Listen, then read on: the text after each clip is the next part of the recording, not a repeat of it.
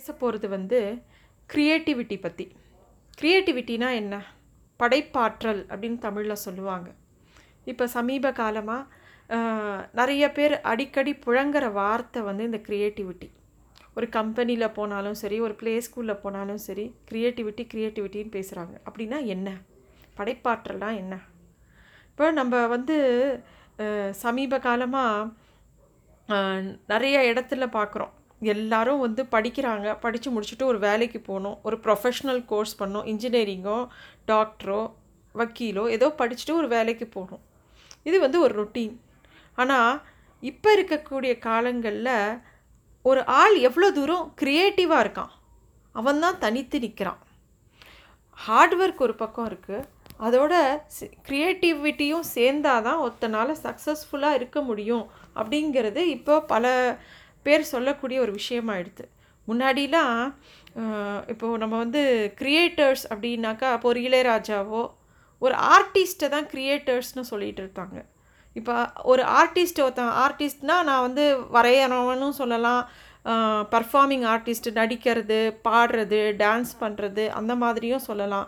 So அவங்களாம் தான் creative people அவங்களாம் தான் க்ரியேட்டர்ஸ்னு நம்ம சொல்லிட்டு இருந்த காலம் ஒன்று இருந்தது. ஆனால் இப்போ அப்படி கிடையாது. Every individual has to be a creator ஒவ்வொரு ஆளும் தனி ஆளும் அவங்க வந்து ஒரு க்ரியேட்டிவ் ஸ்கில்ஸ் இருக்க வேண்டியிருக்கு. எந்த ஒரு ஸ்- இப்போ எந்த துறையை எடுத்துக்கிட்டாலும் ஒரு பேங்க்கில் வேலை பார்த்தாலும் சரி ஒரு டீச்சராக இருந்தாலும் சரி ஒரு வேறு எந்த விஷயத்தில் வேலை பார்த்தாலும் ஒரு இன்ஜினியராக இருந்தாலும் சரி எல்லா இடத்துலையும் இந்த க்ரியேட்டிவிட்டிங்கிற ஒரு கான்செப்ட் இப்போ ரொம்ப தேவைப்படுது. இது முன்னாடியே நமக்குள்ளே இருந்தது. ஆனால் இப்போ அதை பிரித்து காட்டுறாங்க. சில பேர் நான் க்ரியேட்டிவாக இல்லை அப்படின்னு ஒதுங்கி ஒதுங்கி போகிறவங்களுக்கு கூட க்ரியேட்டிவிட்டியை கற்றுக்கலாம் அப்படின்னு சொல்கிறாங்க இந்த நம்ம வந்து டெட்டாக்ல போய் பார்த்தோன்னா கென் ராபின்சன் ஒருத்தர் பேசுவார். இஸ் எஜுகேஷனலிஸ்ட்டு அவர் வந்து க்ரியேட்டிவிட்டி எப்படி வந்து வளர்த்துக்கணும் ஒரு ஸ்கூல் எப்படி க்ரியேட்டிவிட்டியை கில் பண்ணுறதுன்னு ஒரு ஒரு ஸ்பீச் கொடுத்துருக்காரு. வெரி இன்ட்ரெஸ்டிங் ஸ்பீச் எல்லாரும் கேட்க வேண்டிய ஸ்பீச் அதே மாதிரி யோங் ஜோஹா அப்படிங்கிறவர் வந்து க்ரியேட்டிவிட்டியை பற்றி நிறைய பேசியிருக்கார். அவர் இ- இந்த கால பசங்களுக்கு க்ரியேட்டிவிட்டி ஏன் கம்மியாகுது அப்படின்னா அவங்களுக்கு வந்து மார்க் வாங்கணுங்கிற ஒரு டார்கெட்டை ஃபிக்ஸ் பண்ணினதுனால குறையிறது அப்படின்னு யங் இந்த யாங் ஜோஹாங்கிறவர் சொல்கிறார் சரி இப்போ க்ரியேட்டிவிட்டி அப்படிங்கிறது ஏன் மித்த துறைகளில் எப்படி வேண்டியிருக்கு அப்படின்னு பார்க்கலாம். இப்போ ஒரு ப்ளே ஸ்கூலே எடுத்துக்கிட்டோம் ஒரு டீச்சர் ஒரு வாத்தியார் தொழிலுக்கு போகிறாங்க அப்படின்னா முன்னாடிலாம் மிஸ்ஸு பாடம் எடுப்பாங்க. நம்ம எல்லாரும் படிப்போம் எக்ஸாம் எழுதுவோம் முடிஞ்சு போச்சு. இப்போ இருக்கிற டீச்சர்ஸுக்கு அந்த மாதிரி கிடையாது. ஒரு பாடத்தை எப்படியெல்லாம் சொல்லி கொடுக்கலாம் அப்படின்னு சொல்லிட்டு அவங்களுக்கு தனியாக ஒரு ட்ரைனிங் நடக்கிறது. அதை அவங்க உள்வாங்கிட்டு அந்த சப்ஜெக்டை எவ்வளோ அழகாக கிளாஸில் ப்ரெசென்ட் பண்ணலாங்கிறதுக்குல அவங்களோட க்ரியேட்டிவிட்டி வேணும். அவங்க எம்எஸ்சி எம்ஃபில் அவங்க எவ்வளவோ படிப்பு படிச்சிருக்கலாம். பட் ஒரு விஷயத்த இன்னொருத்தருக்கு புரிகிற மாதிரி எவ்வளோ அழகாக வித்தியாசமாக சொல்லலாம் அப்படிங்கும்போது அந்த இடத்துல க்ரியேட்டிவிட்டி வேண்டியிருக்கு. ஒரு பேங்க்லேயோ இல்லை வேறு துறைகள்லையோ இந்த மாதிரி ஒரு ப்ராப்ளம் கொடுக்குறாங்க அப்படின்னு சொன்னால் அந்த ப்ராப்ளம் சால்விங் அப்படின்னு வரும்போது அவங்களுக்கு க்ரியேட்டிவிட்டி தேவைப்படுது. சரி இந்த க்ரியேட்டிவிட்டி க்ரியேட்டிவிட்டின்னு பேசுகிறோமே அதை எப்படி வளர்த்துக்கிறது? அதுக்கு எட்வர்ட் டி போனோ அப்படின்னு சொல்லிட்டு ஒரு பெரிய ரிசர்ச்சர் அவர் என்ன சொல்கிறாருனாக்கா க்ரியேட்டிவிட்டி அப்படின்னா எப்போ வரும்னா ரெகுலராக ரொட்டீனாக செய்யக்கூடிய ஒரு விஷயத்த உடச்சி தூங்கி தூக்கி எறிஞ்சிட்டு இன்னொரு கோணத்துலேருந்து ஒரு விஷயத்தை பார்க்கும்போது க்ரியேட்டிவிட்டி வரும் அப்படின்னு சொல்கிறார் அது எப்படி? ஒரு ரெகுலராக பண்ணக்கூடிய ஒரு விஷயத்தை உடச்சி எப்படி நம்ம வெளியிலேருந்து பார்க்க முடியும்? அது அதுக்கு ஏதாவது ப்ராசஸ் இருக்கா? அது எ- இது இதை நம்ம சொல்கிறது ஈஸி நார்மலாக இதை எப்படி பண்ண முடியும் அப்படிங்கிறதுக்கு பல வழிமுறைகள் இருக்குது அப்படின்னு சொல்கிறாங்க இந்த க்ரியேட்டிவ் ப்ராசஸ்க்கு அஞ்சு விதமான விஷயங்களை சொல்கிறாங்க அஞ்சு விதமாக பண்ணினோன்னா ஒரு நமக்கு நம்மளும் ஒரு க்ரியேட்டிவ் பர்சனாக ஆகலாம். நம்மளை நம்ம வந்து க்ரியேட்டிவ் பர்சனாக நம்மளை ட்ரெயின் பண்ணிக்கலாம். ஃபஸ்ட்டு வந்து மெட்டீரியல் கலெக்ட் பண்ணுறது ஒரு விஷயத்தை பண்ண போகிறோம் அந்த விஷயத்துக்கு உண்டான மெட்டீரியலை கலெக்ட் பண்ணுறது ஃபார் எக்ஸாம்பிள் இப்போ நான் ஒரு கதை எழுதணும்னு ஆசைப்பட்றேன். நானே யோசித்து ஒரு கதை எழுத போகிறேன் I am not a creator I am not a creative person அப்படின்னு நான் நினச்சிட்டு இருக்கேன். பட் இப்போ கதை எழுதணும் அப்படின்னு சொல்லிட்டு எனக்கு ஒரு விஷயம் இருக்குது அதை எப்படி நான் க்ரியேட்டிவாக பண்ணலாம் அப்படிங்கும்போது first gathering a new material நீ அந்த கதைக்கு உண்டான எதை பற்றி எழுத போறியோ அதுக்கு உண்டான மெட்டீரியல்லாம் கலெக்ட் பண்ணிக்கலாம். அப்புறம் அந்த மெட்டீரியல் த்ரூ த்ரூ த்ரூ அவுட்டாக அந்த மெட்டீரியலை நம்ம மனசுக்குள்ளே போட்டு அசை போடுறது. ஒரு விஷயத்த மைண்டுக்குள்ளே போட்டு அசை போடுறது. மொதல் ஒரு என்ன பண்ண போகிறோங்கிறத சூஸ் பண்ணுறது அப்புறம் அதை நம்ம மனசுக்குள்ளே போட்டு அசை போடுறது. அப்புறம் அந்த விஷயத்தை கம்ப்ளீட்டாக மறந்துடுறது. We have to step away from the problem நம்ம என்ன பண்ண போகிறோமோ அதை விட்டு வெளியில் போயிடணும். அப்புறமா கொஞ்ச நாள் கொஞ்சம் டைம் எடுத்துட்டோன்னா அந்த விஷயம் திருப்பியும் நம்ம மைண்டில் வரும். வரும்போது அந்த விஷயத்த ஒரு ஷேப்புக்குள்ளே கொண்டு வருது. கொண்டு வந்து இது பல பேர்கிட்ட சொல்லி அந்த விஷயத்தை பற்றி ஒரு ஃபீட்பேக் அது இது எப்படி சரியாக இருக்கா? இப்படி பண்ணலாமா? அப்படி பண்ணலாமான்னு கேட்டுட்டு அப்புறமா நம்ம அந்த வேலையை ஆரம்பிக்கிறது. ஸோ இதை வந்து நான் சொல்கிறது வந்து ஈஸியாக இருக்கும். பட் இப்போ ஒரு கதை எழுதும்போதே நிறையா அதை பற்றின மெட்டீரியல் இது கலெக்ட் பண்ணிவிட்டு மைண்டில் போட்டு அதை பற்றி யோசிச்சுட்டு அதை விட்டு விலகி இருந்துட்டு திருப்பியும் அதை ஒரு ஷேப்புக்கு கொண்டு வரும்போது நம்ம பக்கத்தில் இருக்கிற நாலு பேர்கிட்ட இந்த கதை இப்படி பண்ணலாம் அப்படி பண்ணலான் இருக்கேன் இது பண்ணலான் இருக்கேன் நம்ம இன்னொருத்தர்கிட்ட பேசும்போது இன்னொரு ஆள் இருக்கணும்னு அவசியம் கிடையாது. நம்மளே நமக்கு சொல்லி பார்க்கும்போது ஒரு ஸ்ட்ரக்சர் வரும். ஸோ இப்படி தான் க்ரியேட்டிவிட்டி ஸ்டார்ட் ஆகும். ஸோ இது வந்து இன்னும் சொல்ல போகணுன்னா எல்லாரும் நினச்சிட்டு இருக்காங்க க்ரியேட்டிவிட்டினா ஒரு விஷயத்த நம்ம இஷ்டத்துக்கு பண்ணுறது அதுக்கு எந்த ரூல்ஸும் கிடையாது அப்படின்னு நினச்சிட்டு இருக்காங்க. அப்படி கிடையாது. க்ரியேட்டிவிட்டிக்கு லிமிட்டேஷன் உண்டு. நம்ம ஒரு இதை வந்து ரொம்ப அழகாக எக்ஸ்பிளைன் பண்ணணும்னா இப்போது மியூசிக் தெரிஞ்சவங்களுக்கு தெரியும். ஒரு கர்நாடிக் மியூசிக் பாட்டு பாடுறாங்கன்னா கல்யாணின்னு ஒரு ராகம் எடுத்துட்டாங்கன்னா அந்த ராகத்தை வந்து அந்த ராகத்துக்குள்ளே பாடுவாங்க. ஆனால் கல்பனாஸ்வரம்னு ஒன்று போடுவாங்க. அந்த ஆர்டிஸ்ட்டுக்கே தெரியாது. அந்த ஸ்வரம் எப்படி ப்ராக்டிஸ் பண்ணுறதுன்னு கல்பனாஸ்வரங்கிறது அதுக்குன்னு உண்டான ஒரு ஃபார்முலா இருக்குது அந்த ராகத்துக்குன்னு உள்ள ஃபார்முலாக்குள்ளே அவங்க பாடணும். அது அதை ஸ்டேஜில் தான் பாடுவாங்க. அப்போ பாட வரும்போது என்ன மாதிரி ஸ்வரம் வருதோ அப்படி தான் பாடுவாங்க. So creativity is like that அந்த ராகத்துக்குள்ளே பாடணும். அந்த குறிப்பிட்ட அளவுக்குள்ளே பாடணும். அந்த குறிப்பிட்ட வார்த்தைகளை வச்சு தான் பாடணும். ஆனால் அது எத்தனை காம்பினேஷன் பெர்முட்டேஷன் காம்பினேஷனில் பாடலாம். இதுதான் க்ரியேட்டிவிட்டி க்ரியேட்டிவிட்டிங்கிறது உன் இஷ்டத்துக்கு பண்ணுங்கிறது கிடையாது.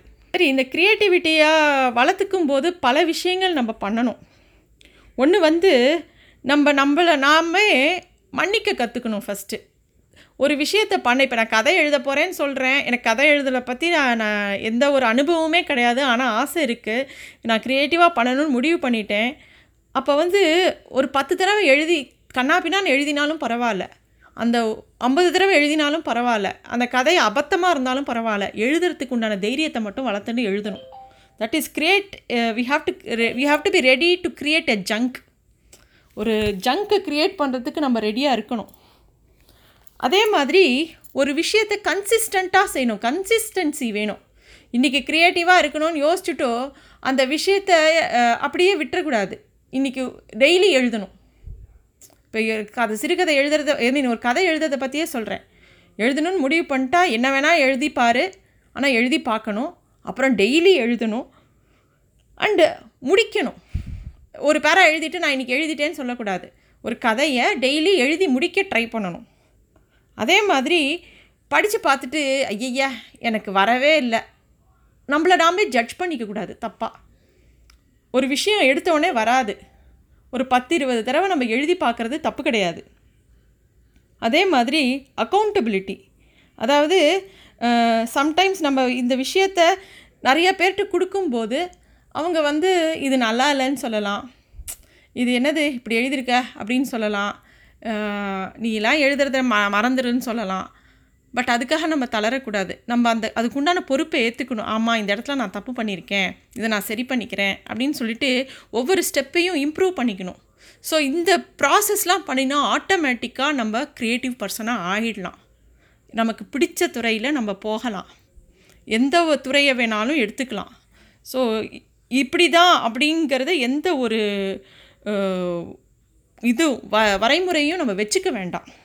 இதில் இன்னொரு விஷயம் எக்ஸாம்பிள் சொல்லணுன்னா இப்போ நம்ம இளையராஜா நம்மளோட இசைஞானி இளையராஜா வந்து நிறையா படங்களுக்கு மியூசிக் போட்டிருக்கார். அவர் வந்து ஒரு சூப்பர் ஹிட் மியூசிக் டைரக்டர் அவர் ஹேராம் பண்ணும்போது ஆல்ரெடி ஹேராமோட பாட்டெல்லாம் ஷூட் பண்ணப்புறம் கம்ப்ளீட்டாக மியூசிக் மாற்றினாங்க அப்போ வந்து ஆக்சுவலாக ஹேராமோட எல்லா சாங்கும் சூப்பர் ஹிட் இளையராஜாவோடது.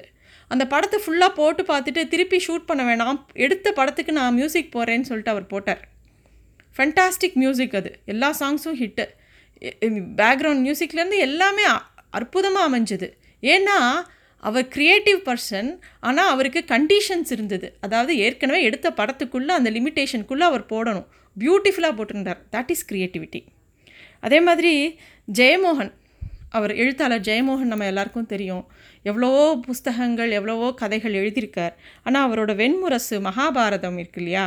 மகாபாரதம் ஏற்கனவே நம்ம இந்தியாவில் பல வருஷங் பல யுகமாக எழுதப்பட்ட ஒரு கிரந்தம். திருப்பி திருப்பி பல்வேறு மொழிகளில் பல்வேறு கோணங்களில் எழுதப்பட்ட ஒரு மகாபாரத்தை இவர் ஒரு புது கோணத்தில் எழுதுகிறார் அவ்வளோ பக்கங்கள் எழுதுகிறார் அவ்வளோ கலைச்சொற்கள் கொடுக்குறார். தட் இஸ் க்ரியேட்டிவிட்டி அதாவது கதையோட பேஸை மாற்றலை ஆனால் இவரோட வீச்சை எவ்வளோ தூரம் போச்சு. அதுதான் வந்து க்ரியேட்டிவிட்டி இது மாதிரி அதே மாதிரி நம்ம காமெடி ரைட்டர் கிரேசி மோகன் அவர் வந்து Crazy thieves of Bala Crazy thieves of பாலவாக்கம்னு சொல்லிட்டு ஒரு ட்ராமா எழுதினார். அதான் அவரோட முதல்ல ரொம்ப சூப்பர் ஹிட்டான ஒரு ட்ராமா அந்த ட்ராமா நான் கேள்விப்பட்டிருக்கேன். அவர் வந்து ஆயிரம் பக்கம் எழுதினார். அதில் இரநூறு பக்கம்தான் ரிலீஸ் பண்ணாங்க. அதில் விட அதோட ஸ்டார்டிங் சீன் அவர் கம்போஸ் பண்ணும்போது ஐ மீன் அந்த ஸ்டார்டிங் சீனை எழுதும்போது இருபது தடவைக்கு மேலே இருபது விதமான காமெடி ஸ்ட்ரிப்ஸ் எழுதினாராம். அப்புறம் தான் அதில் ஏதோ ஒன்று சூஸ் பண்ணாராம். அதே மாதிரி அந்த லிமிட்டேஷனுக்குள்ளே ஒர்க் பண்ணி ஒரு ட்ராமானா மேக்ஸிமம் ஒன் ஹவர் அதில் அந்த ஸ்டார்டிங் சீன் எப்படி இருக்கணும் அப்படிங்கிறதுக்குள்ளே அந்த ஒரு வரைமுறைக்குள்ளே அவரோட கற்பனா சக்தி அவ்வளோ யூஸ் பண்ணி அவர் எழுதினார். ஸோ க்ரியேட்டிவிட்டிங்கிறது எல்லாருக்குள்ளேயும் இருக்குது இது வந்து இவங்க தான் பண்ணலாம் இவங்க தான் பண்ணக்கூடாது அப்படின்லாம் கிடையாது. உழைப்பு தான் தேவை. நீ க்ரியேட்டிவாக இருக்கணும்னா உனக்கு உழைப்பு தான் தேவை. நீ அதை பண்ணுறதுக்கு ரெடியாக இருந்தானா automatically creative creativity flows in அதுதான் உண்மை. இன்னொரு விஷயம் இப்போ சமீப காலமாக நீங்கள் என்ன படிச்சிருந்தாலும் இப்போ டாக்டராக இருக்கலாம் இன்ஜினியராக இருக்கலாம் எக்கச்சக்க டிகிரி படிச்சிருக்கலாம் காஸ்ட் அக்கௌண்ட் சார்ட்டட் அக்கௌண்ட் எது வேணால் இருக்கலாம். When you apply when you ஒரு ப்ராப்ளம் உன் கையில் கொடுக்கும்போது நீ அதை க்ரியேட்டிவாக திங்க் பண்ணி ஒரு சொல்யூஷன் கொடுக்குறவன் தான் சக்ஸஸ்ஃபுல்லாக இருக்கான் அந்த ஃபீல்டில் ஸோ அதுதான் வந்து இப்போது need of the hour so creativity பற்றி இன்னும் நிறையா தெரிஞ்சுக்கணுன்னா எட்வர்ட் டிபோனோ அவரோட புக்ஸை படிக்கலாம். நிறையா எக்ஸசைஸ் கொடுப்பார் அவர். அந்த புக்ஸ் படிக்கும்போது க்ரியேட்டிவிட்டி புக்ஸ் படிக்கும்போது எல்லாமே வந்து கதையாக மட்டும் இருக்காது. எல்லாத்தையும் எக்ஸசைஸ் ப்ராப்ளம்ஸ் கொடுப்பார். அதை எப்படி சால்வ் பண்ணலாம் அதுக்கு எத்தனை விதமான பேட்டர்ன்ஸ் இருக்குன்னா அவர் சொல்லி தருவார். அதே மாதிரி திங்கர் டாய்ஸ்னு ஒரு புக் இருக்குது அதுவும் க்ரியேட்டிவிட்டிக்கு ஒண்டர்ஃபுல் புக் அதுவும் எல்லோரும் படிக்கலாம். தேங்க்யூ